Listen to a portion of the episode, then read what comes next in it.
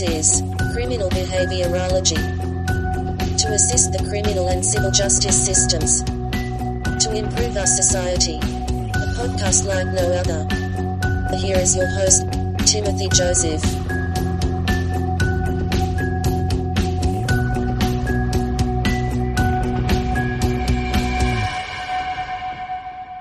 Hello, this is Criminal Behaviorology. I'm your host, Timothy Joseph. Great to have you with us again. We are going to have another Novel Uses of ABA webinar. This will be the third installment in May of 2021, so just keep looking at the Facebook page for any updates on that. Today is a great episode, if I do say so myself. This is Jeanette Fennell. She had a rather dramatic beginning in her advocacy of car safety. Kidnapped at gunpoint with her husband, she and her husband were placed in the trunk of their own car and transported to an unknown location. After they managed to escape with their bare hands, she sought out data on cases of trunk entrapment and what could be done in terms of prevention. In time, she helped mandate interior trunk releases for all cars in the United States. Because of the efforts of this one-woman data collection machine, she began to work on the phenomenon of children dying in hot cars after lapses in awareness by their parents. And I became aware of this after seeing an interesting documentary film about this very phenomenon. So this episode focuses on the tragic and the hopeful. Dr. David Diamond, memory expert and neuroscientist, joins us to discuss his role in answering the question, how could a parent mistakenly leave their own child in a vehicle? As hundreds of children have died in hot car deaths, and notable criminal prosecutions have resulted, we delve into the intricacies of the human memory and technologies that could save the lives of many in the future. This is Criminal Behaviorology, and I'm here with Jeanette Fennell. How are you today? I'm doing great. How about yourself, Tim? Fantastic. I'm so glad you're here. And you are you're many things, but you're from the organization Kids and Cars. It's kidsandcars.org. That is correct. It's all one word. Okay. Well, you know, you've had a very interesting beginning for this journey about safety for children and cars. How did it all start for you? Well, you know, sometimes I say I have a very short answer to that, and that is I got started kicking and screaming. Mm-hmm. Well, no, I think I want the longer answer. So the longer answer is, and this is what happened back in 1995, it was Halloween weekend, and we had dinner with friends of ours, and we brought our 9-month-old baby with us because they wanted to meet him. So after we had a lovely dinner, we drove back. The dinner was in Mill Valley, which is north of San Francisco, and we lived in San Francisco at the time. Mm-hmm. So we drove home, and by the time we got there, we opened the garage door, and I was looking at the clock because I went, oh no, it's so late, and you know we taught Sunday school on Sunday mornings, and we didn't have our plan for what our presentation would be. But then I remembered, oh no, it's not so late because the time's going to change. So, it's just so vivid how you remember those little things. But so we pulled into the garage, but before the garage door had a chance to come all the way down, two masked men with guns rolled underneath the garage door and put a gun in our face and said, you know, get in the trunk. And it's just like, you know, like you're just so shocked. You know, your first think is, they must be in the wrong garage because why would they be taking us? So obviously we complied because they were loaded guns and they put us in the trunk of our car. And all the while we were so worried because our 9-month-old baby was, you know, in the backseat of the car all alone. Well, once they shoved us in the trunk, and that's both of us, so you can imagine I was a little tight in there. And they opened the car door, and I heard them say, "There's a baby." So up to the point, they didn't know that there was a baby in the back seat. And, you know, it was like 5 seconds later, you could tell they opened the garage door and they were taken off in the trunk of our own car. So immediately, of course, the real fear is for the baby, because the thought of him being inside a vehicle with two men with guns is the most frightening thought, you know, I'm guessing for any parent ever. So my husband was in the trunk closest to the back seat. I was in the trunk closest to the bumper.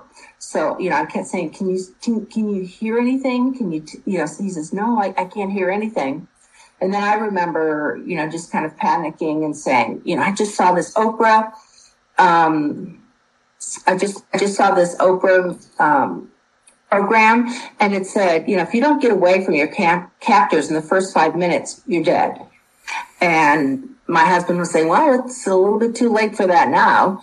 So, you know, here we are in the trunk of our car, no idea what's going on, and going through the streets of San Francisco. And obviously, you know, with two large adults in the back of a car, it's bottoming out, and you know, it was horrific. So we're praying. We're trying to see if there's any way we can detect if our son's still in the car.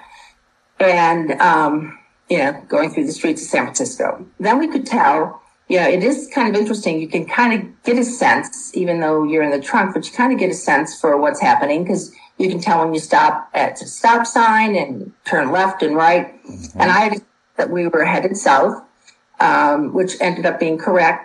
But then we got on the freeway. And that's when I thought it was all over. I said, you know, I don't know where they're taking us, but this does not look good. Mm-hmm.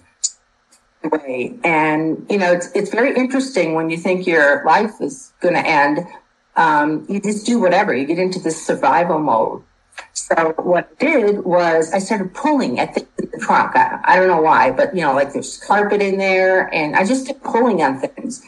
Well, when I pulled on this one area, it exposed some wires. Mm-hmm. And so the wires, you know, I didn't know what they were for, but my thought process was, well, if I could make something happen in the back, like short out the backup lights or something, that maybe someone on the freeway following us would see that there's something wrong, call the police, and maybe we could get out of there. So that's what I did, and I'm pulling and, you know, trying to get a message to someone. And then as we were doing that, they went off the freeway. And again, you can really tell they were on a off ramp, and then you could tell where they stopped and they turned right. And then they're on surface streets again. And I'm like, where in the world are they taking us? And, you know, of course, all the worst scenarios go through your head. Well, then we were off road. And that's when kind of both of our hearts sank, because, you know, who knew what was going to go on next? So we're going bumpity bump, bump, bump. And then finally, the car stops. But I could hear another car running. And I could hear them say, make sure you get it set right. Get it set right. And, you know, you're inside a trunk. You have no idea what they're talking about. So I'm thinking, you know, that they have the baby and they have a gun to their head and they're going to like open the trunk and say, do this or do that. Oh, we're going to blow this kid away. You know, that kind of thing. So, then they came, and started talking to us through the trunk of the car. And when they were asking things like, how much money do you have?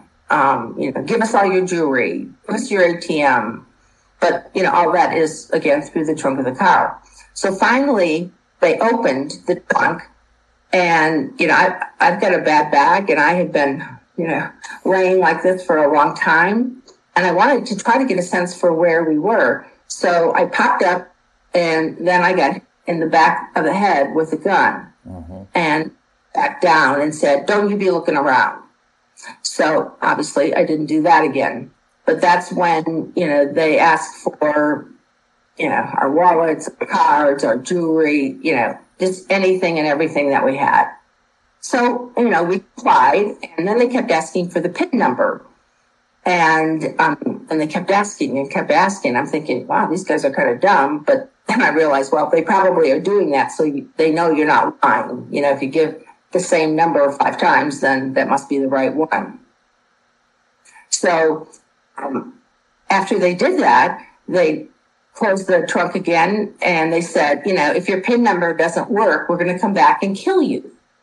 And I know that maybe sounds strange, but to me, that was kind of comforting, meaning they were leaving. And, you know, that was good news at the time. Mm-hmm. So here we are in the trunk, in the darkened trunk of our car, and didn't know how we were going to go. You know, there was no light. They had the keys to the car. Car wasn't running. It was just pure black. And that's when I can only say there's no other explanation, because this had to be divine intervention, because, you know, it's engineering. There's no way there could have been a light in the trunk of that car. Mm-hmm. But I saw this little light where I had pulled out all of those wires. And I said to my husband, I think I found the trunk release. And, you know, that when you're in the car and you pull that lever and the trunk pops up, you know, that has to happen somewhere in the back of the trunk. But I wasn't thinking about that. Those words came out of my mouth. I think I found the trunk release, but I don't think they really came from my brain.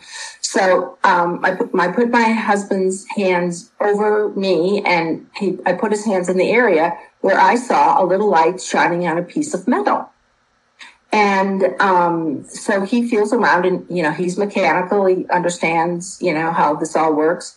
And he found the cable that is initiated when you are going to open the trunk from inside your vehicle. And he pulled it, and the trunk went boop. It opened exactly like it would have if you were inside the vehicle. Mm-hmm. So obviously, I mean, we pole vault out of that trunk, trying to, you know, figure out what's going on, where we are, and immediately run to the back seat, and there is no baby. Mm. There is no car seat.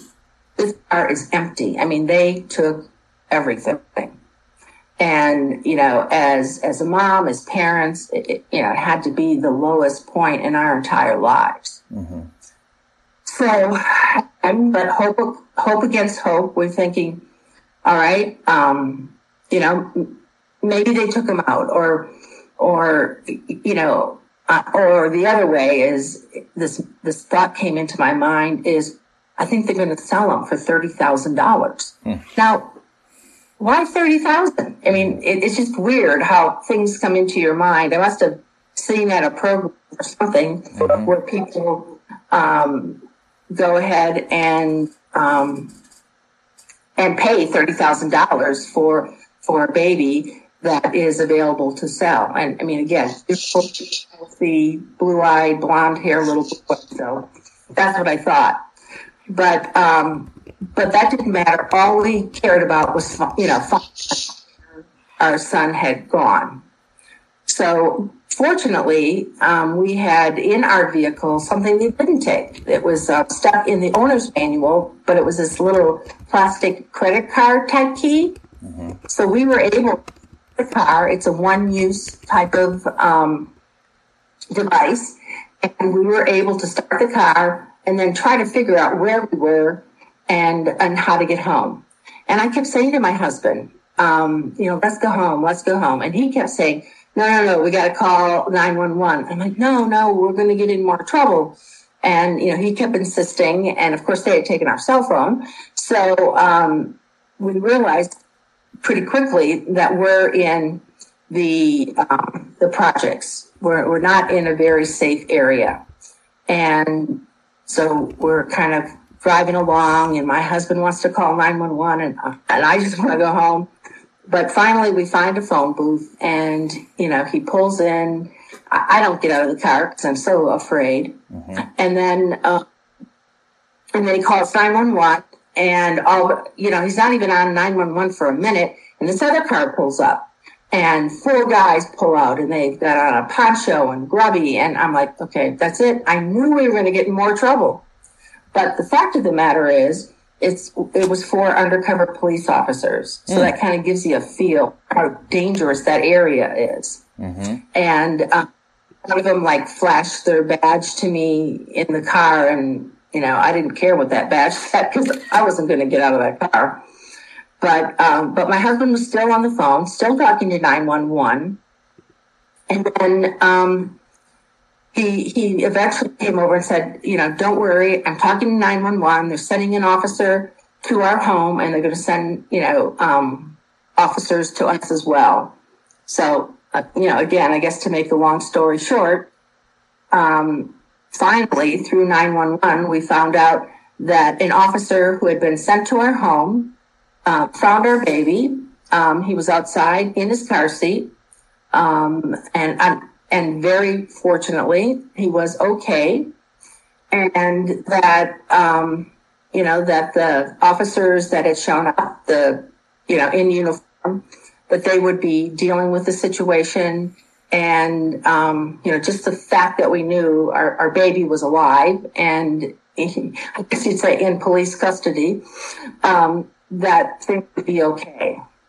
And then, you kind of just get caught in this whole mess, and it all seems like a blur, but they were asking questions, and, they said that our car was a crime scene, and they wanted us to try to remember, where we were taken. And I actually, on our way down, had written notes because I didn't know where we were and I didn't want to get lost. So they did take us in the back of the police car back to where we were robbed and assaulted, and I guess looking for clues or something. But then, it seemed like hours. It probably wasn't. But then finally, they had to figure out who was going to get us home because we couldn't touch our car anymore. And eventually, the police officers took us home.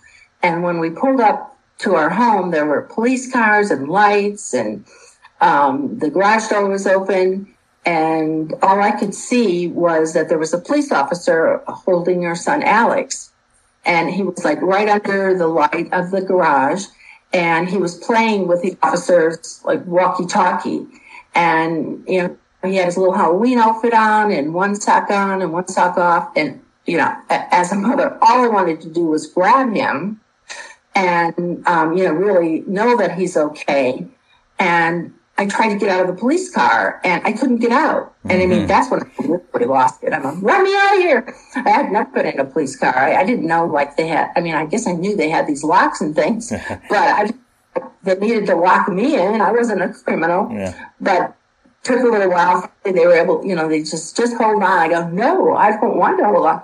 So eventually I was able to get out and, of course, ran towards my son. I took him and, went upstairs to our home, went into his room in this rocker. And in my mind, I was never going to leave that space. He was safe. He was in my arms. We all were relatively unharmed. But, obviously that's not the way it ended up. Well, it's kind of maybe... Maybe it is ironic that you ended up being stuck in the back of a car, worrying about, trying to reconnect with your son, because this then, this led to you advocating for trunk releases, which I have one in my car, I realize now after speaking to you, that all the American cars now have trunk releases because of your advocacy. Yes, after this terrible, terrible situation that happened to me and my family, I said, this doesn't make sense. How can you put somebody in their own trunk of their own vehicle and they can't get out? So, what happened that night, I remember one of the officers saying to me, after everything was okay, it never ends this way. And I'm like, well, what do you mean? And they said, when you look at the number of things you've gone through and the number of steps, people don't usually just walk away from something like this. And that piqued my curiosity. Well, how does it end? And again, to make a long story really short, we We found out there wasn't any data on trunk entrapment incidents. No one had ever studied the issue. So, you know, that's kind of even before Google. And I started to do searches and figured out how many times people do get locked in trunks. And the only way you could get in my database is you had to be alive before you could get into that trunk. So I didn't, you know, look at cases where there was some situation where someone was dead and then they were, you know, taken to another location. So found the data and then worked very hard. It took a couple of years, but talked to anyone who would talk to me. And the result ended up as very good news, is we were able to pass a regulation such that any vehicle, and I know earlier you said American made, but it doesn't matter where on earth the vehicle is made. But if it's sold, or leased in the United States, it will come with a throw in the dark trunk release. So, you know, if it's a Mercedes or a Toyota or a GM or a Ford, any vehicles that have been sold in the United States or leased from 2002 on will have glow-in-the-dark internal trunk release. But the very, very best information about this entire story is that we have not been able to document one fatality in the trunk of a car that has that release. So, you know, obviously we had to go through some hard times, and it was almost an impossible task to try to make this happen, but we did. And none of that matters, because the best news is people are no longer dying in trunks of cars because they have a way to get help. So that incredible success then, because I know it must have been quite a challenge to collect data when there is not a governmental or academic service basically doing it. For just a person to do that, that must have been a monumental task to do, and that's ultimately because you became a data collection individual. You got involved in information about children dying by being left in their vehicles in hot cars that they could not leave. And just what interested me in this story, I saw a documentary film about it, that there have been hundreds of deaths in since 1990 or so, of children essentially being forgotten about, I'll put it that way, or their parents don't realize that they're in the vehicle and die of heat stroke or things similar to that. Dr. Diamond's on here. We're going to talk a little bit more. But these deaths are a surprisingly common thing because of not traffic accidents, not other things, but children being left inside the vehicle. And you started your work on Kids and Cars. Is that right? Yeah, that's correct. I think it's really important because so many people do understand that motor vehicle crashes are the number one killer of people between ages 1 and 64. And it's, you know, such a significant public health issue. But what they don't realize is, to get in that database, number one, you have to be involved in a crash. Number two, it has to happen on a public road or highway. And number three, you die within 30 days of that incident. So that's the criteria to get into that 36 to 40,000 fatalities that happen every year. Well, because of that criteria, that's how come, for instance, there wasn't information about trunk entrapment, because usually happens in a driveway or, you know, somewhere where you're not driving because you couldn't put somebody in there. And things like children being left in hot cars or children being backed over, you know, those type of incidents. And we call them non-traffic incidents. And we actually were able, after several more years, to get, as they say, an act of Congress passed, such that now our government does have to collect data about things that happen off the public road or highway. So, you know, through the data collection process, I was able to show, you know, not only members of Congress, but you know, the federal government, that this was indeed a very significant issue. In fact, in their first report for things that they put on that happened off the public road or highway, it was over 1,700 fatalities, but 840,000 trips to the emergency room every year. Mm-hmm. And it's like the just the tip of the. So this is not a problem, you know, that is insignificant. Mm-hmm. My long-term goal is to have the government put together this database and not have it separate, because it shouldn't matter where you get hurt by a vehicle. It should really just matter that the interaction between a human and a vehicle caused serious harm and of course, death. Yeah. Yeah, hardly insignificant. So you and also Dr. Diamond, who is here, both appeared in the film I saw recently, Fatal Distraction, about the Justin Ross Harris case, where he had left the child in the car and then was convicted, which we'll speak about a little bit more. But these incidents of children dying in hot cars seem to surprise people quite a bit, the prevalence of it, and that it could ever happen at all. And so I've got both of you here. Dr. Diamond, welcome. Thank you for coming. Thank you, Timothy, for inviting me. No problem. So really, either one of you, I guess the big question that someone that has not heard about this is how could such a thing happen? How could parents forget about their child in a car and have an incident like this occur? And just tell me, Dr. Diamond, if you want to go first, what's your opinion on that? I know you've testified in court, and you can tell us what your thoughts on it are.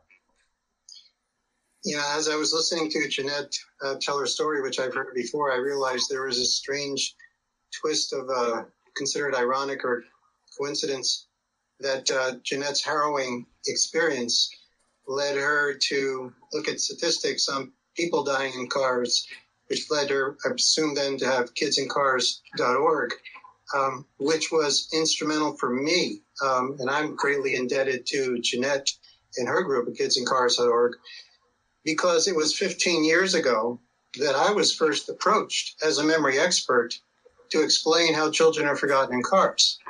Someone from the media has called me out of the blue and said, children are dying in hot cars because parents are forgetting them. And I had no idea what he was talking about. And frankly, my initial reaction was, you can forget lots of things, you just don't forget kids in cars. Mm-hmm. So I wasn't really of much benefit to that reporter. And I would say one of the first things that I did was to find this site, kidsandcars.org, and see the wealth of information that was available to see, even at that time, that hundreds of children had died in hot cars. And so that actually helped me, because now I'm looking at, and for 15 years, I've been looking at the science of how it is people make catastrophic memory failures. And it goes beyond forgetting children in cars. We have pilots that forget to set the flaps properly and planes crash. We have police officers who forget their guns in public bathrooms. Potentially a child now finds the gun and where someone can cause harm. So the first assumption we make is that we forget lots of things, but it should never lead to a catastrophe. And it turns out that assumption is wrong. So the one thing I want to emphasize is that we have lots of really good parents who have all the best of intentions for their children, never to cause harm. And these very good parents are very capable of losing awareness of their child in a car. And this is the bottom line as to how these children are forgotten. We use the word forgotten. The real problem is it sort of trivializes it, because people will immediately say, well, how do you forget that you have a child? And it's not that people forget that they have a child. And this is part of the tragedy. These people will go to work, and they will talk about their child. They'll see a picture of their child on the desk. And at the end of the day, they'll say, I have to leave work now to go pick up my child at daycare. obviously showing normal care for their child, and yet the child has spent the entire day in the car and has died as a result of heat stroke. Mm-hmm. So this is the challenge we have to understand how it is that good parents lose awareness of their children and the children die in the hot cars. Mm-hmm. So in some of these cases, then, the parents have actually talked about their children being at daycare. And so the, right. the mind, for lack of a better term, is almost making up a story to fill in the memory right. gaps. So I've published work on this, and there's rather extensive literature that shows that when you assume something happened, you actually create a false memory that it actually did happen. Mm-hmm. So this has been studied under laboratory control conditions with people. It's been studied in people under stress. And so what appears to happen is that when people have the intention to take their child to daycare, and then they arrive at work, the brain sort of fills in that gap. The brain creates this false memory that when you're at work, you must have dropped your child off at daycare. Mm-hmm. And that is why people can spend the entire day at work feeling absolutely certain that they accomplished the goal, which was that they took their child to daycare. This is this false memory that the brain creates. Mm-hmm. And so that's part of the problem.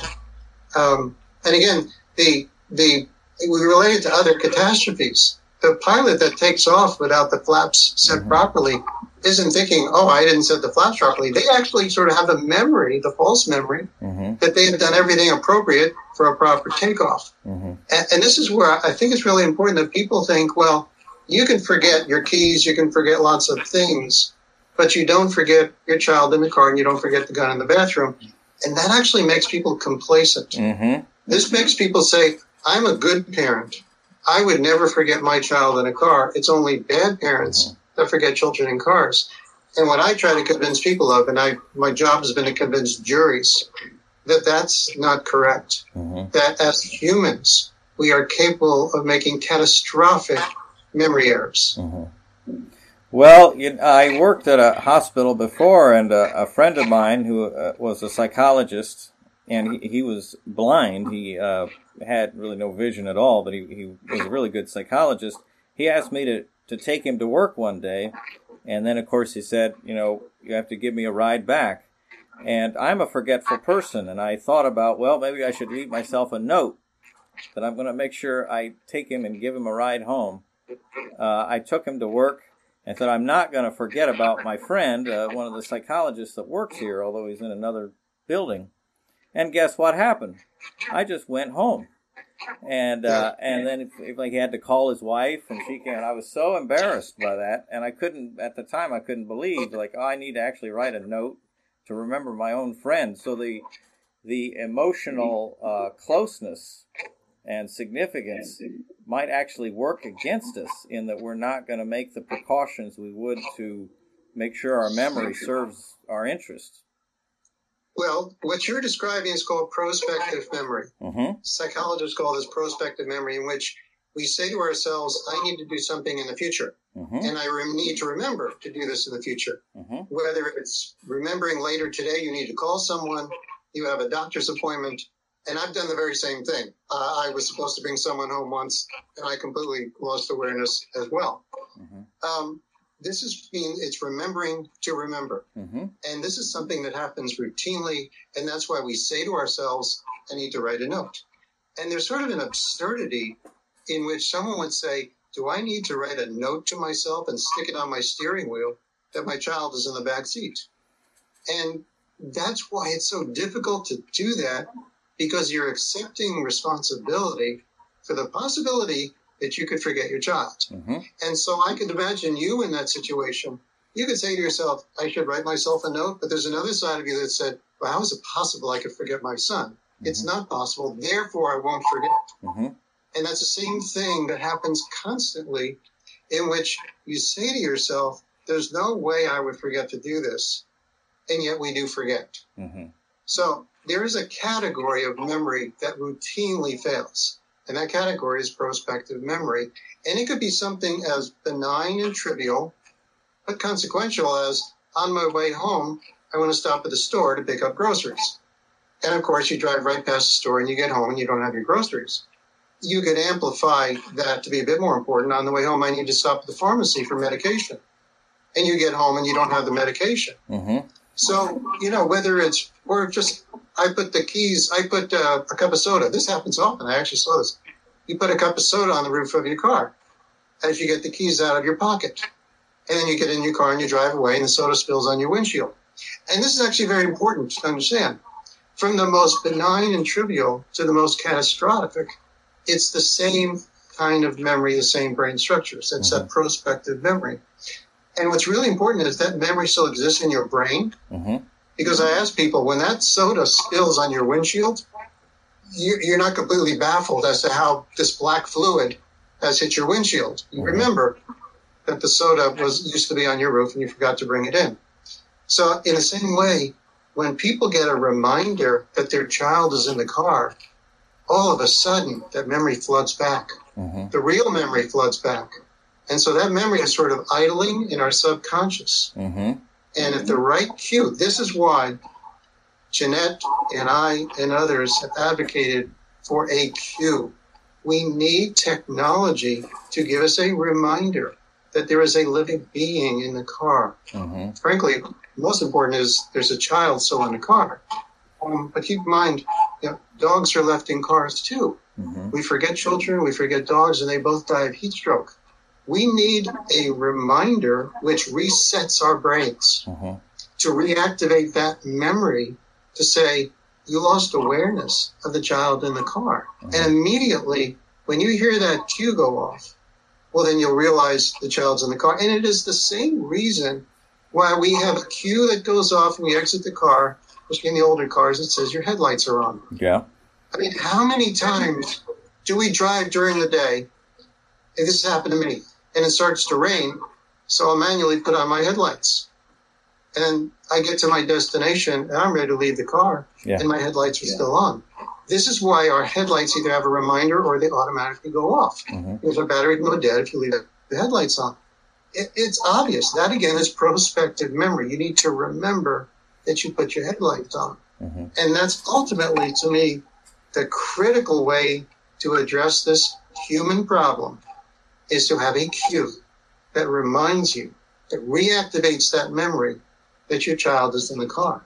Mm-hmm. And Jeanette, you can come in on this if you want, but what do you think the significance has been where they changed the rules, they changed the law where the children, they're not supposed to be in the front seat of the vehicle, they're supposed to be in the back seat, and that was for safety reasons because of airbag deployment could injure the child. So instead of the parent choosing where the child is, now it's mandated they're in the back seat and they're facing toward the back of the vehicle. That stimulus change, how do you think that has impacted these accidental deaths? Well, it's a huge impact. And in fact, on our website, we have a great chart. And what we've plotted on that chart is from 1990 till, last year. And it shows like how many children have died from an overpowered airbag. But then it also plots how many children have died in hot cars. Mm-hmm. And during that time period, this just is so significant. 186 children have died from overpowered airbags, and that's more in the mid to late 90s. And basically, we've eradicated that because all the kids are in the back seat, and it's raw, and like you said, rear facing. But at that same time, over 990 children have died in hot cars. Why is there not that same outrage when children were being killed by airbags? This just baffles the imagination. And I mean, we just really couldn't figure out, how this could be, until we found Dr. Diamond, because these are loving, caring. These are the best parents that this happens to in almost all the cases. They have every safety device imaginable to man, and their houses have been, locked down. And, we couldn't figure out what this was about. And so he's really unlocked the answer to what this is. And, you know, it's just humans being human. And, you know, I like the analogy he uses about the headlights. You can't buy a car today that doesn't tell you either you've left your headlights on or it automatically turns the headlights off for you. Mm-hmm. Because God forbid we'd have a dead car battery. But let's just step back a bit. And you know, I don't want this to sound sensational in any way. But who decided it's more important not to have a dead car battery than a dead baby? Mm-hmm. And it's just a fact. Mm-hmm. So we are working to try to get the technology added to vehicles that can prevent these totally predictable, totally preventable tragedies. And that is with the bill that we're working on called the Hot Cars Act. Mm-hmm. I got an interest in this because of a documentary called Stop All Clocks about, her name was Haley Wesley, who had left her child in a vehicle, so pretty much as we have described, and she faced criminal charges for that incident. She was prosecuted, I think it was for manslaughter.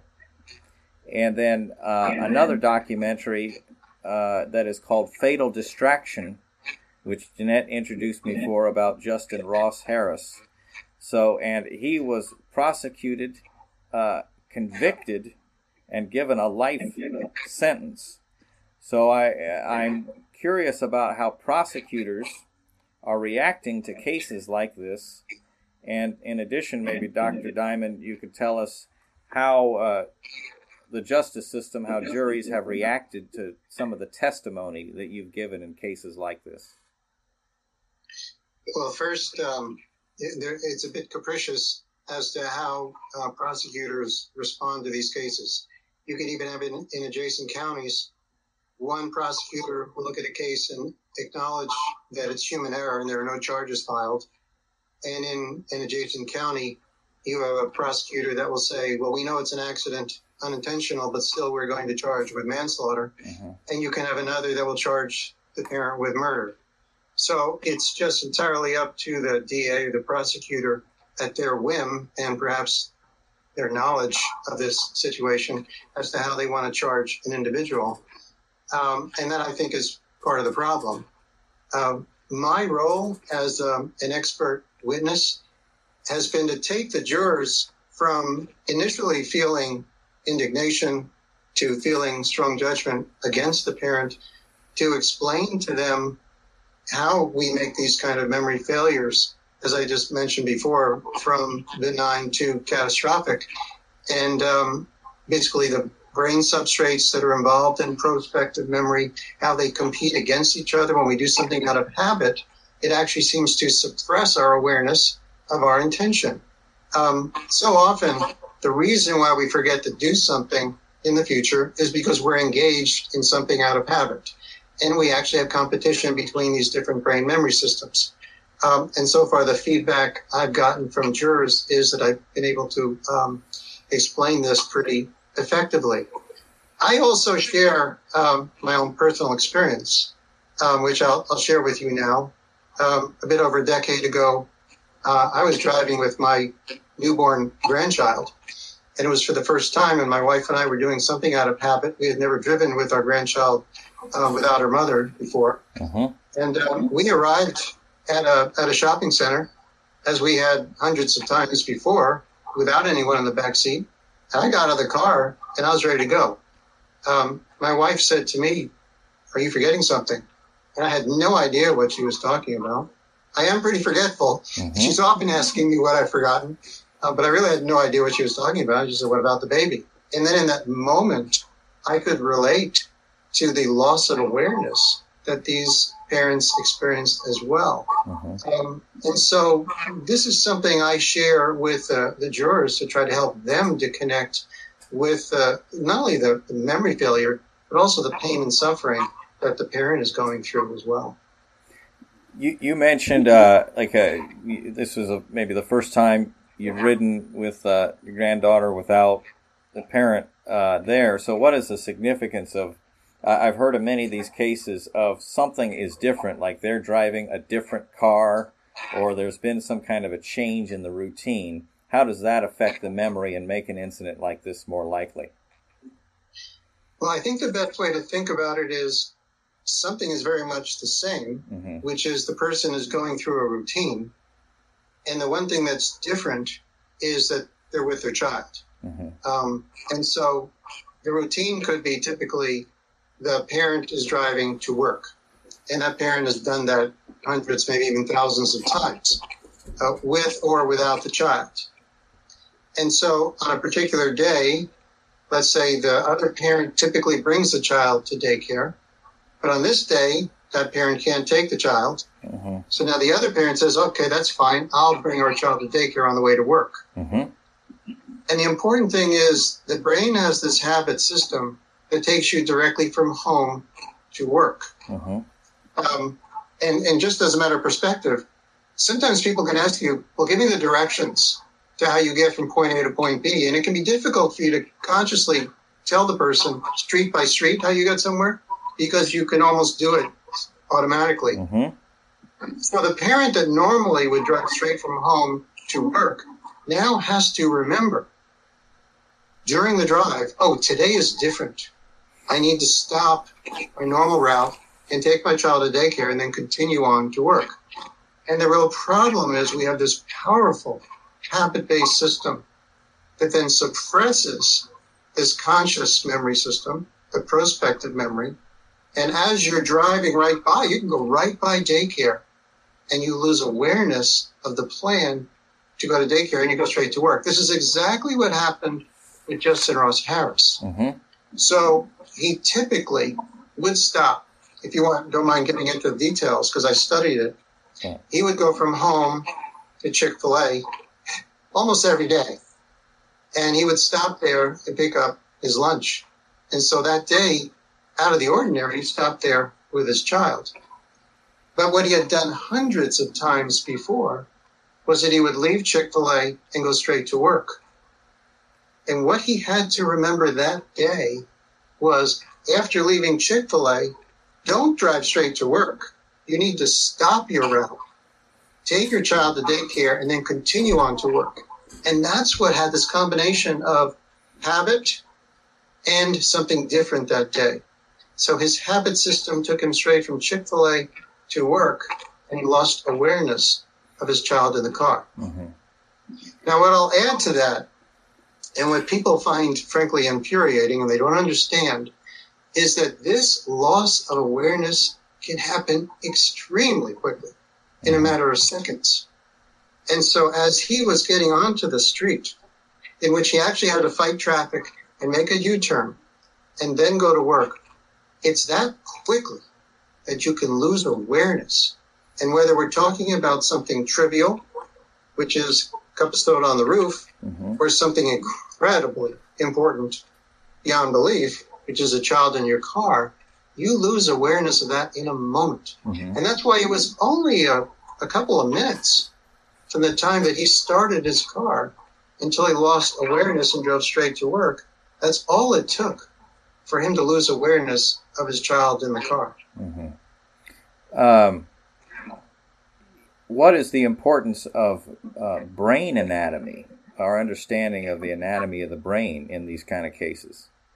So when you talk about these kind of cases, again, I get back to the basic anatomy that we know of. Mm-hmm. Again, what I'm saying is prospective memory. We have a brain system that is really our conscious level. We think about it. You were thinking, I need to bring my friend, the psychologist, with me when I leave work. There's a conscious memory system which involves two brain structures called the frontal cortex and the hippocampus. We use that to make plans for the future. And it's holding on to that information, but very tenuously. We have a completely separate brain structure called the basal ganglia. The basal ganglia is something we do out of habit. It operates at a subconscious level. So, for example, when you're training in sports and you just train over and over and over, the coach says, you know, you just got to keep it doing over and over. So when you're actually in the competition, you don't have to think about it. Mm-hmm. That way you hit a tennis ball correctly without thinking about it. And that's mm-hmm. your basal ganglia. it operates at a subconscious level.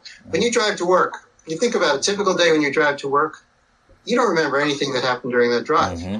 And the reason being that your basal ganglia is basically getting you from home to work. And if nothing of consequence happens, you have no memory of anything that happened during that drive because your hippocampus and prefrontal cortex basically are sort of idling. So your basal ganglia is really powerful. That is the habit structure that takes over, that gets you from point A to point B on something you've done hundreds or thousands of times. Not only does it get its job done, but in the process, it's actually suppressing. We know from brain imaging studies, it is suppressing the hippocampus and frontal cortex to get its job done. Mm-hmm. And so this is what people sort of need to understand. I mean, there's so many times, think about it. This has happened. It's a Saturday. I have no intention to go to work. And yet as I'm driving to go somewhere else, I actually take the exit off the freeway to go to work. Mm-hmm. And I'm saying to myself, why did I do that? Well, because my basal ganglia has directed me to go that way. Mm-hmm. That's how powerful this brain memory system is. Mm-hmm. So we need to think about how these different brain memory systems, they compete against each other. Mm-hmm. Hippocampus is trying to consciously say, no, today I've got to take my child to work. Today I've got to take my psychologist friend home. But your basal ganglia is saying, no, I'm going to take you from point A to B, mm-hmm. and I'm going to suppress your conscious memory system. Mm-hmm. Well, as a behavior analyst, I this kind of discussion makes me think of when you are training someone or any living thing in a chain analysis. Let's say you're training someone to do the laundry, and they bring the laundry, and maybe they'll step two, maybe they'll separate the light-colored clothes from the dark clothes, and then open the laundry, the washing machine. You know, step four, put in the laundry detergent. The person, if they're under stress or they haven't learned the chain well enough, or there's a set of circumstances that could interfere with, like they're not doing laundry at home, they're doing laundry at a laundromat, say, for example, they can skip parts of the chain. They could do 1, 2, 3, and then start in at 5 and not even realize that they've skipped.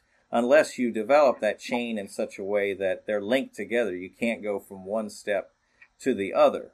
And that's what I think of in these kind of cases, that they have a typical chain, but at any point you can get off that chain and go to something else, and that's where the danger, that's a more of a behavior analytic view of it, because you have to make it so that they follow the complete set of tasks. Well, let me elaborate on that, because I think that's a great illustration. First, decades ago, what we had were plane crashes in which the pilots were supposed to go through this chain, which included setting the flaps properly. And that's why you actually had some devastating plane crashes. And that's why you have the pilot literally will go through the steps on paper. And not only that, you have technology that alerts them in case the flaps aren't set properly. Mm-hmm. So that's why you don't have plane crashes anymore in which flaps aren't set properly. But let me elaborate on your example. Let's say someone has this chain all set up, and they know exactly what to do when they're doing the laundry. But let's give this prospective memory an example. So let's say you're in one part of the house, and you have every intention on your way to the laundry room to pick up some socks that you know are in the kitchen.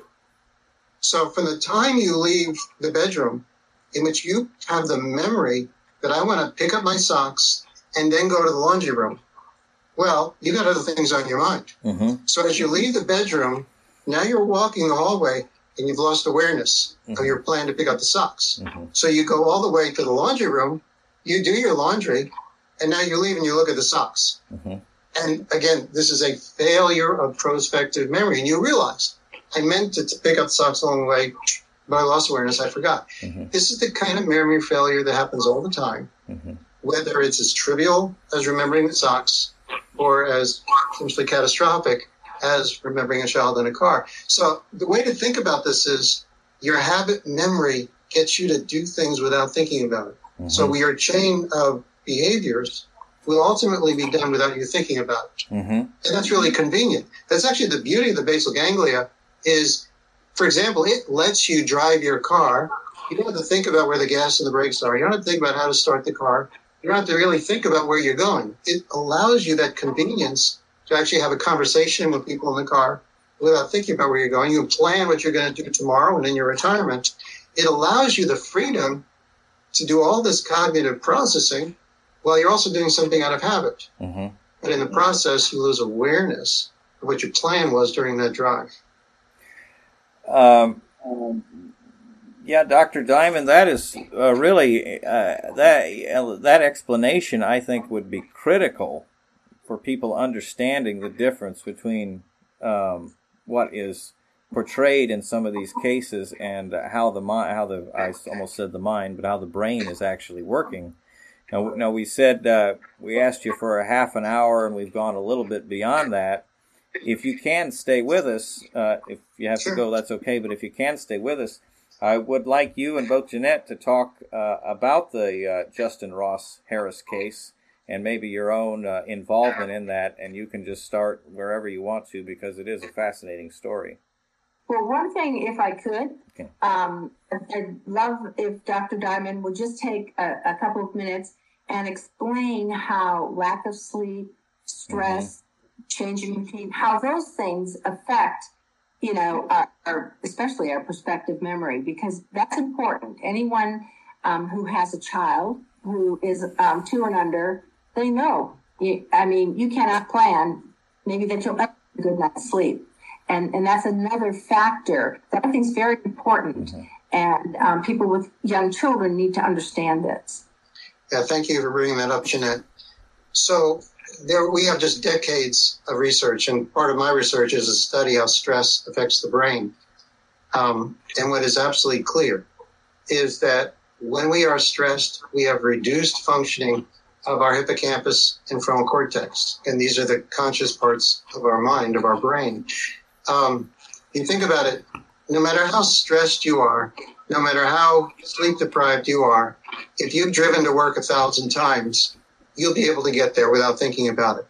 And our basal ganglia, basically this is our habit system, will function just fine whether we're sleep deprived or stressed. And in fact, it appears to even be enhanced. It's more likely then to be able to suppress the hippocampus and the frontal cortex if we've been sleep deprived or stressed. So what we have is acute stress. We have some cases in which during the drive, the parent has had a stressful experience. And what we know is that the stress makes the hippocampus and frontal cortex focus on the stress itself. And when that happens, it loses awareness of other things that it was processing. I often talk about test anxiety with people. What happens is people build up so much anxiety about failing the exam that their brain is totally focused on the anxiety. And when that happens, you lose awareness. You lose the ability to retrieve the answers to the exam because our hippocampus thinks that we're under attack. So the way to think about stress is that our brain interprets that to mean there's a predator out there that we're about to die. Mm-hmm. It doesn't know that we're stressed that we can't pay the bills or that we've got something else going on during the day. It thinks there's actually an attack going on. And so the total focus goes on the stress itself. Mm-hmm. So that not only changes the way the hippocampus processes memory, it impairs its ability to process memory. The basal ganglia is just floating right along doing its job. It doesn't care that your stress is going to get you from point A to point B. So you want to relate this to the Justin Ross Harris case, and I did research on that case. What you have is that the night before, he was actually up quite late. He had a lot of pressure to get a job done. He was the lead web developer for Home Depot, and there was a project that was keeping him up at night. So we know that he had a good bit less sleep because there are records of him sending emails out about this project. Ironically, he was also up late at night looking into applying for a passport for his son at about 1 a.m, which normally he'd be asleep at that time, because they were looking to go on a cruise, the whole family. So this lack of sleep that is just typical of parents with young children is seen in these cases routinely. And that lack of sleep interferes with hippocampus and frontal cortex functioning, and makes it more likely you'll do something as a matter of habit. Oh, and I'll also add, there's actually a survey on this, and any parent that of a young child kind of knows this, but the survey actually showed that about a quarter of all parents of young children at some point have lost awareness, have forgotten their children are in cars. And I really want to emphasize, the question is, why is it 25% of all children aren't actually forgotten? There are so many ways, in a sense, in which children are saved. I've heard of so many parents that have sort of had this horrific memory that when they exited their car, they happened to hear their child make a sound. Mm-hmm. And suddenly they realize, oh my child's in the car. Or they happen to reach in the back to get something out and they discover their child's in the car. Or they happen to park in a covered location out of the sun, or it wasn't warm enough for the car to heat up, and they discover their child at the end of the day. But the car was cool enough that the child didn't die. So realize just the vast majority of cases in which during the drive, a child is forgotten. Fortunately, most of the time there is something that triggers the memory in the parents so the child isn't actually left in the car or it's not hazardous to the child. Mm-hmm. I was going to ask, is there, you answered that, the data about close calls. It sounds like it's a fairly frequent thing then. There are so many parents that have contacted me that I've learned about that have had these close calls. There is so often another person in the car that is aware that there's a child in the car. And that's my experience. Had I been alone, the outcome might have been catastrophic when I lost awareness of my grandchild. And so we have reports of and now, unfortunately, there are many times in which everyone in the car has lost awareness of the child. And I've been involved in many of those cases in which you have a parent, and one I'm thinking about, in which there is an older child in the front, two younger children in the back, and all four people lost awareness of the infant that was sleeping in the car, and all of them got out of the car and forgot about the child. Mm-hmm. So this can be very common that people lose awareness of children in the cars. Mm-hmm. Jeanette, had you had involvement or assistance with the Justin Ross Harris case yourself, or had you, you were the one that kind of mentioned that to me? What's been your experience with the case? Well, we have followed it very, very closely. Mm-hmm. Dr. Diamond is obviously closer because he's actually studied everything. But, from our look at it, and, trust me, we see thousands and thousands of these cases. Mm-hmm. I mentioned 990 deaths, but there's thousands and thousands of what we'd call near misses. And there's certainly cases that have serious injuries. Mm-hmm. Meaning they found a child, the child's alive, but, disabled forever. Mm-hmm. The situation with Justin Ross Harris really sticks out for a couple of reasons. Number one, he was sentenced to life in prison without the possibility of parole. We have never had a case of a child dying in a hot car that received that sentence. There are definitely some things that have to do with this case. He did have a problem with a sex addiction, and there's other issues that came to light. But from following it as closely as we have, there certainly is some very serious problems in the way it was prosecuted, and things that were brought up at trial.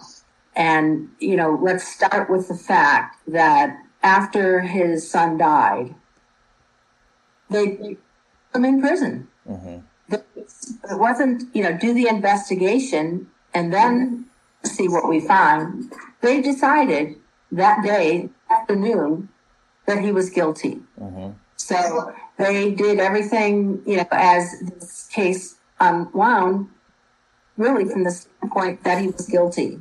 Mm-hmm. And, we know his wife, we worked on this for a long time, but in my mind, I don't see that there was anything that this man did intentionally that caused the life of that child.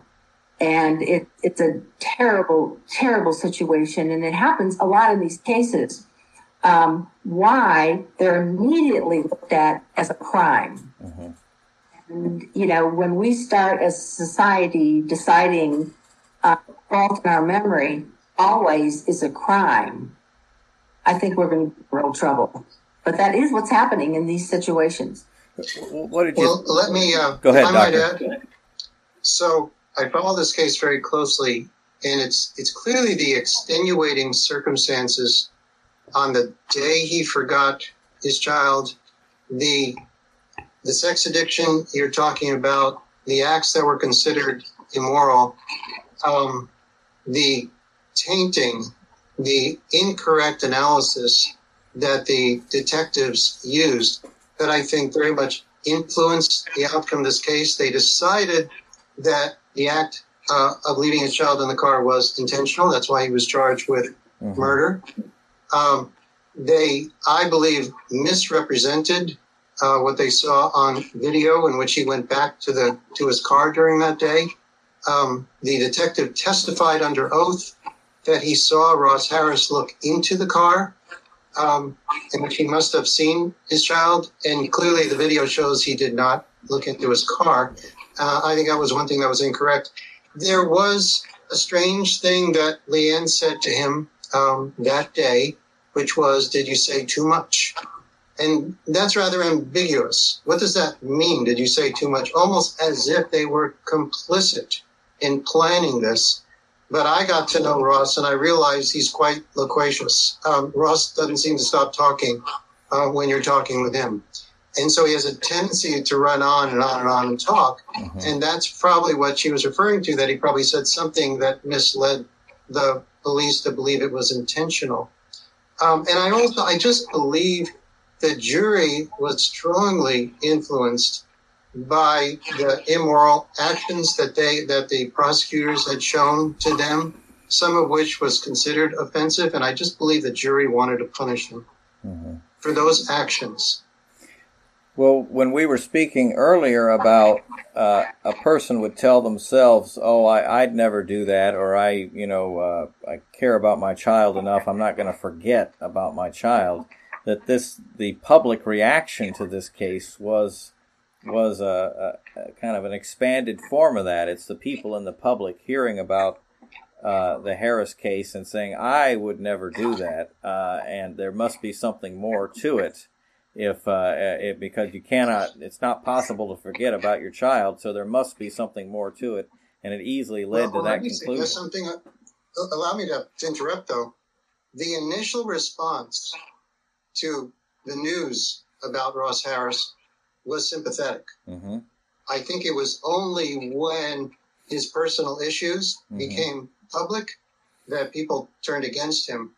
I think often people do initially just kind of wonder how it's possible a good parent can forget a child in a car. And I think people were going in that direction with Ross Harris, but they were not willing to forgive him for the immoral behavior that he had. And I just think that had a huge effect on the way people were thinking about this. What do you think about the media coverage of that case? I have seen some of those clips, but it reminded me we had an earlier podcast about what we called crimesploitation, about the media coverage of criminal cases, sometimes in a very negative way, not a very productive way, in my opinion. And it reminded me of that. So that just the major media corporations covering this case. What did you think of that? Well, it was mixed. You clearly had very sensational media coverage. I watched on the news in which people were angry. They're talking about how clearly he wanted to kill his child. He wanted to leave his wife. Very judgmental, very harsh. And you see the public with the vitriolic kind of comments people have about this. But, there was also some good coverage of the case. Gene Weingarten had some good coverage. There's also some good local coverage from out of Atlanta. So I think the coverage was a bit mixed in either extreme. But yes, for sensational coverage of this case, again, because of the extracurricular activity he had, sort of really tainted anyone's sympathy for him. Mm-hmm. There was also the other factor, which people have a hard time understanding, and again, which we bring out, which was, it was only a couple of minutes from the time he put his child into the car seat until he arrived at work. And so there's this universal feeling, which is it's just not possible to forget a child that quickly. And that's to which I respond, yes, it is. Mm-hmm. Jeanette, what's kind of your response to how the Justin Ross Harris case was covered and from what you know about it? Well, I would say it's probably one of the most covered of any case that we've dealt with. There's been some high-profile situations, but I don't think anything, really comes close to that. It also seems like because there was such bad information put out at the beginning, and it's never been corrected, and people don't go back afterwards to find out what really happened. So that sticks with people. They were saying, for instance, that he had searched on his computer for a childless life. Well, someone sent him something about childless life, and his response was, "Oh, gross." Okay. That's quite the opposite of saying someone was looking for that. So there were these nuggets that went out at the beginning that weren't true, but because they kept being repeated, people did think they were true. And of course, people don't change their mind or take time to find out, did that really happen? So there was a lot of prejudice with that. And I would say in general, this is one of the most difficult things we deal with. And, thank goodness for Dr. Diamond. But people don't understand how this can happen. And what we try to emphasize with the public and with parents is the worst mistake you can ever make is to think that this can't happen to you. And people like to do it because it's such a terrible thought that you might lose your child or you might be the one responsible for the death of your child. And monsters are the people this happens to. And by making monsters of these people, they say, well, I'm not a monster. I'm a good parent. So this won't happen to me because I'm not a monster. And there's a lot of subtlety to that, but we do find that all the time. And people are judgmental, they're very mean, and they don't understand, unfortunately, how human this is. And like I just said, the biggest mistake anyone can ever make is to think it can't happen to them. No one's brain is infallible. Yeah. Let me add, I thank you, Jeanette, for bringing up that bit of incorrect information about his computer activity.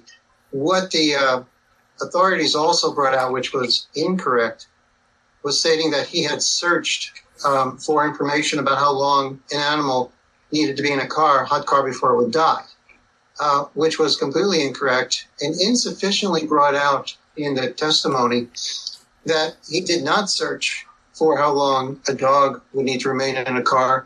That was just a pop-up that happened to show up on his screen, and it was a public service announcement by a veterinarian about not leaving animals in cars.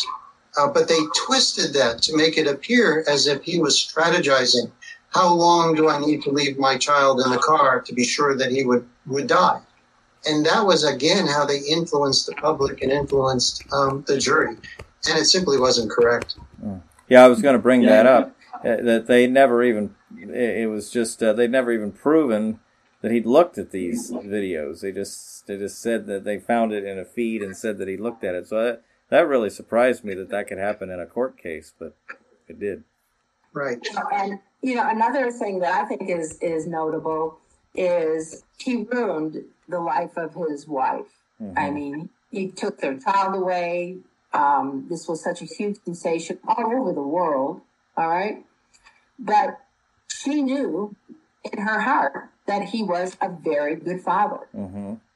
And I mean, she could have, taken any stance on this, but when she was put on the stand, she was not going to lie.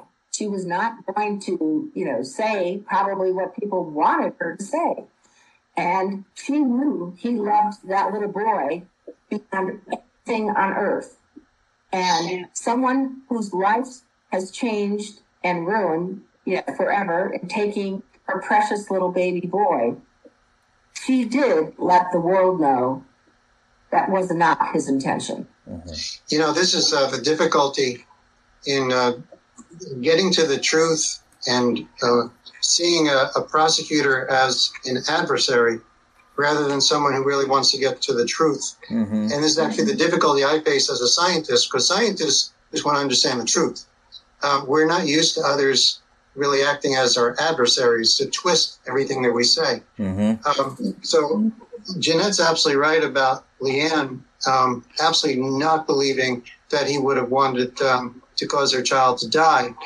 And yet the prosecutor twisted that by saying, well, you didn't know your husband was having an affair, did you?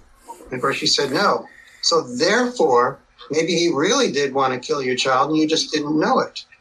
And you could kind of see how you can twist someone. And then she's left not knowing what to say in response to that line of questioning. So it's like the job of the prosecutor is to make the defendant look as bad as possible and as guilty as possible, even if you have to twist the truth. And this is really what's frustrating for scientists, it's frustrating for an advocate such as Jeanette to see that happen. Mm-hmm. And unfortunately, we're talking about the Justin Ross Harris case here, but I can tell you case after case after case where families end up being so traumatized that sometimes they even admit guilt to a situation that they have no idea how it even happened. And that's what's so sad. And, we're sitting here with a situation that why didn't we put some technology in vehicles immediately when we put the kids in the back seat? Mm-hmm. Changed forever the way that we transport children. And now we've decided to criminalize it. Mm-hmm. And, that is one of the biggest things I want to see changed, after we get the Hot Cars Act passed. But also, this is a public issue. Mm-hmm. Why always end up on the crime page in the newspaper? Mm-hmm. These are lack of memory or something that no one intended to do. And that's very, very frustrating. I think there are two reasons why we haven't had technology in cars. And the first is that whether you're a politician or not, there is this assumption that you just don't forget your child in a car. Why should we have to have technology to do something that any good parent would do? And I would think that has been around for decades. The second probably has to do with the automakers not wanting liability for having a reminder there's a child in the car. And I think that's probably why they've been so resistant to having technology in cars. And at this point, as Jeanette's research has shown, there's no additional cost to have the technology in the car. And in fact, it can actually reduce the cost of a new car now to have that technology. So those, I think, are the two reasons why there's been some resistance to technology in the car, even though it's been around for decades. So I think that's potentially very relevant. This is the situation we are faced with now, that we must get the technology. And also, I am not an advocate. This often comes up, and I don't know if Jeanette agrees with me. I am not an advocate of people getting into the habit of looking in the back seat. People say, look before you lock. Part of the problem, and this, one way to look at this is a really great thing, is it's extremely rare. Phenomenally rare. You're about as likely to leave a child in a car and die. It's the inverse of winning the lottery. Uh-huh. Okay, it's horrifically bad, as winning the lottery is wonderfully good. As bad as it is, realize it's about 25 children that actually are forgotten in a car and die each year. It's about half of all hot car deaths. The children die in the U.S. each year. And in a country of over 300 million people, we just need to realize it's a phenomenally, unfortunately, extremely rare incident. So any one parent is almost completely unlikely to forget their child, and the child will die in the car. So that one time that 1 in a million parents will forget a child in a car and the child dies, it's so unlikely that person has had a habit to look in the back seat and then will discover the child, and therefore the child will not die. That's why I say absolutely to me, if the person recognizes the possibility that they could forget their child in a car, instead of developing the habit of looking in the back seat, just put something on the steering wheel that says, today your child is in the car. Mm-hmm. And that will be the reminder that will save lives. It doesn't even have to be high tech. I would love for there to be high tech. Mm-hmm. But if you simply take some object and put it on your steering wheel, and it says, today your child is in the car, then that's it. You will always have a reminder when you get out of the car that says, your child's in the back. To have a prompt. A prompt. Yeah. Unfortunately, prompts become background noise if you have it on your steering wheel all the time. But I wanted to totally agree with what Dr. Diamond said about, the judgment of people. That's the reason we haven't gotten the technology in, and the automakers. But, saying that there's liability. Well, guess what? There's liability for our brakes. There's liability for our engine, liability for all of those things. And really the technology that's available now can detect if there is a child left in a vehicle. That technology can also tell you how much that person weighs. That technology can tell you if they have a that technology can tell you if you're out of position. So what the technology is, it's called a occupant or a child present detector. And if you put that in there, it will let you know if someone's been left alone in a vehicle. And don't have to add seatbelt reminders in your car, because that technology can tell you. And there's so many other uses for it.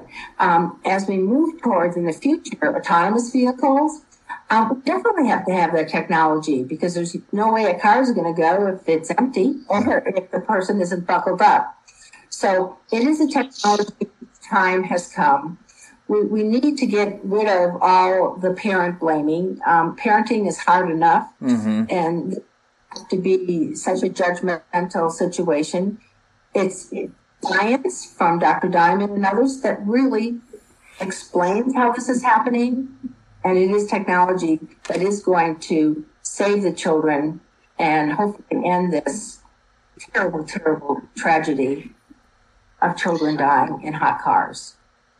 Let me add just one more comment. Ross Harris's conviction is up on appeal. And if he has a retrial, and if I do testify, I think a very important observation I've made is there's a remarkably similar case in which a judge in Arkansas forgot his child in a car and the child died. And the parallels between the case, point by point by point, exactly what happened that day, everything is virtually identical. It is remarkably similar between the judge in Arkansas and Ross Harris's case, except the judge in Arkansas is a spectacular person, a saint of a man, preparing for his anniversary dinner with his wife. And while his child is in the parking lot dying of heat, the judge is now presiding over cases. And he's a magnificent man with no flaws whatsoever.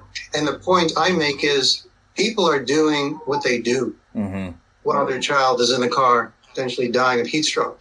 Ross Harris just happened to be doing something that was immoral. A judge in Arkansas just happened to be presiding over cases as a judge.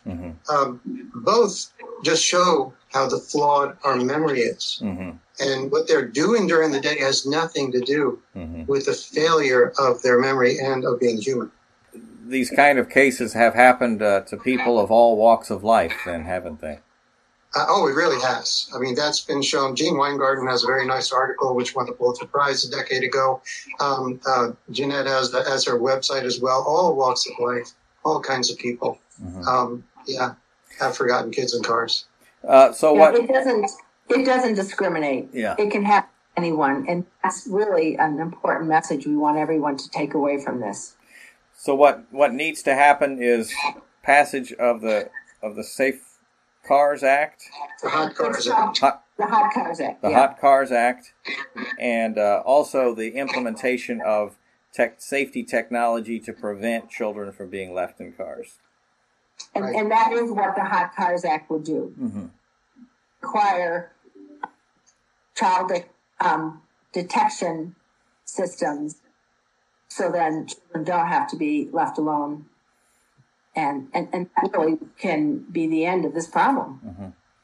And it kind of goes along with the history of safety in cars as I see it, about seat belts, airbags, pretty much everything else. That it took it to act of Congress, quite literally, to then make it happen. Right, against the automakers' best efforts. Yeah. Okay. Really, I commend you both for it was a problem that could easily remain hidden, except for maybe a few media stories until Jeanette, you went to the legwork to collect data, because early on we asked the question, well, why are they concerned about your battery running down or anything else that has a mechanical prompt? Why are we worried about these? Well, we have data about people's batteries running down because they have to bring their car in and recharge the battery. We didn't have the data assembled for children dying in hot cars until Jeanette put it together, and we're able to put it in that form. So whenever we have to assemble the data in a coherent way to get things done, whether it's just a benign thing or a very important thing like this. Yeah, we've often said, no data, no problem. Mm-hmm. And when you find the data, you can tell there's a serious problem. All right. I appreciate your time, both of you. And I know that there are other forms of deaths that you cover on the Kids and Cars website about with windows, with the backovers. You've done things to get cameras we now have the cars with the cameras in the back, and it's prevented those deaths. So I commend you for that as well. Well, thank you. And we know these again are predictable and preventable.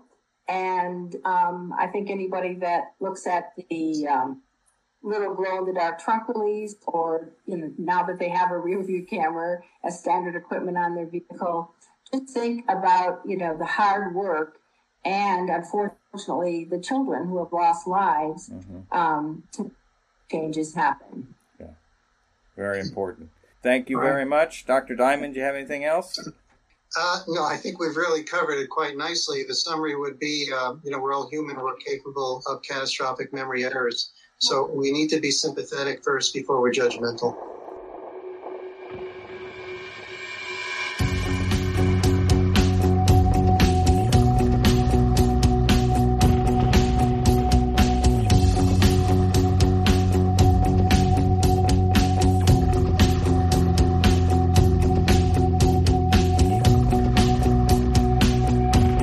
This has been Criminal Behaviorology. Check us out on podomatic.com or anchor.fm.